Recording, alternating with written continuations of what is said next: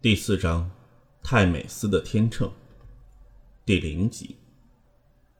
关振铎离开电梯，踏进昏暗的走廊。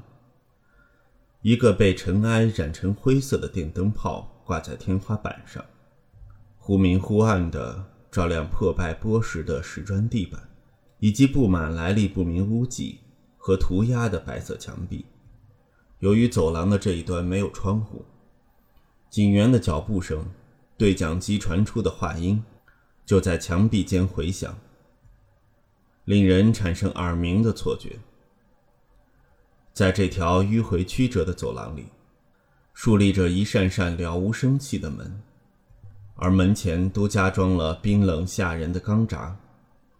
这些钢闸仿佛诉说着这大楼的治安如何不善，哪位住客不装设森严的防盗措施，就会招来闯空门的盗贼。事实上，这确是实情。这一层的住客在数分钟前已有秩序的疏散，按警员指示沿着楼梯离开大楼。关振铎知道，其实最险恶的时机已经过去，现在疏散住户不过是亡羊补牢罢了，只是指挥官依照行事守则完成每一项步骤。当然，万一现在有未发现的危险品突然爆炸，伤及无辜，警方便要面对比当前更严苛的责难。如果我是指挥官的话，也会做出相同的指示吧，关振铎心想。虽然关振铎是现场阶级最高的警官，但他不是行动指挥，他只是个因缘际会碰巧遇上这事件的局外人。他可以逗留在行动指挥中心，或是跟曹兄回到警察总部，但他决定到现场看看。他想，他会跟随同僚走进这大厦，说不定是出于在前线打滚二十余年的警察本能而已。关振铎很清楚自己的角色，因为他比指挥官更高级。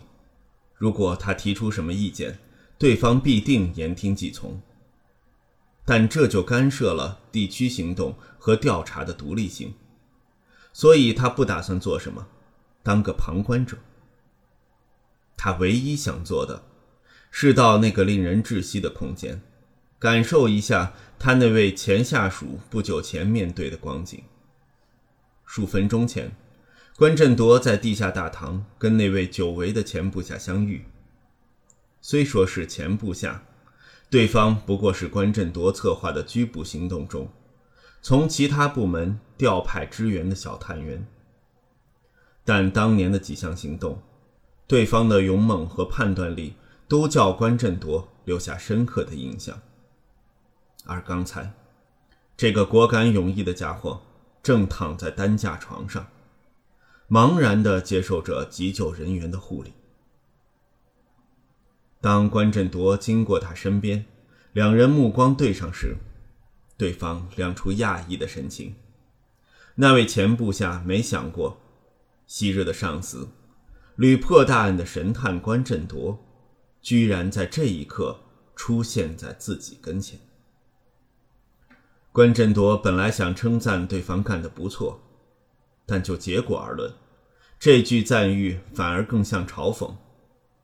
关振铎把话吞回肚子，伸手拍了拍对方没有受伤的那条臂膀，微微点头，没说半句话便往电梯走过去。站在走廊上，关振铎仿佛感受到不久前那股生死一线的压迫感。拐过弯角，经过楼梯间的木门，关振铎清楚看到墙上密集的弹孔，两位探员正在取证，聚精会神地检查并记录着每一道弹痕。他们完全没留意关振铎这位警司在身旁走过。关振铎继续往前走，来到灯火通明的事发现场。这儿没有走廊那令人眼花缭乱的闪烁灯光，可是环境却叫人更不舒服。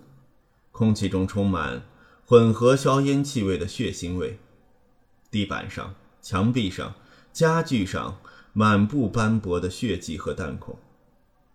最叫人不安的是躺在地上的尸体，尸体头颅被子弹打破，脑袋被轰掉一半，灰白色的脑浆混着血流满一地，掺成肮脏的异样的粉红色。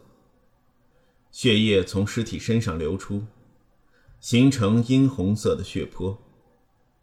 而尸体不止一具，在这个不大的单位里，调查人员正围着一个又一个惨死的死者，无奈地记录和检查每一个细节。他们都不敢直视死者的脸。没错，这些尸体的样子很难看，但探员们不是因为害怕而回避他们的仪容，他们不敢面对死者，是出于愧疚。这些容颜被子弹打烂，身体被弹头贯穿的死者，似乎在控诉着皇家香港警察如何无能。探员们都知道，这些死者中，该死的只有一人。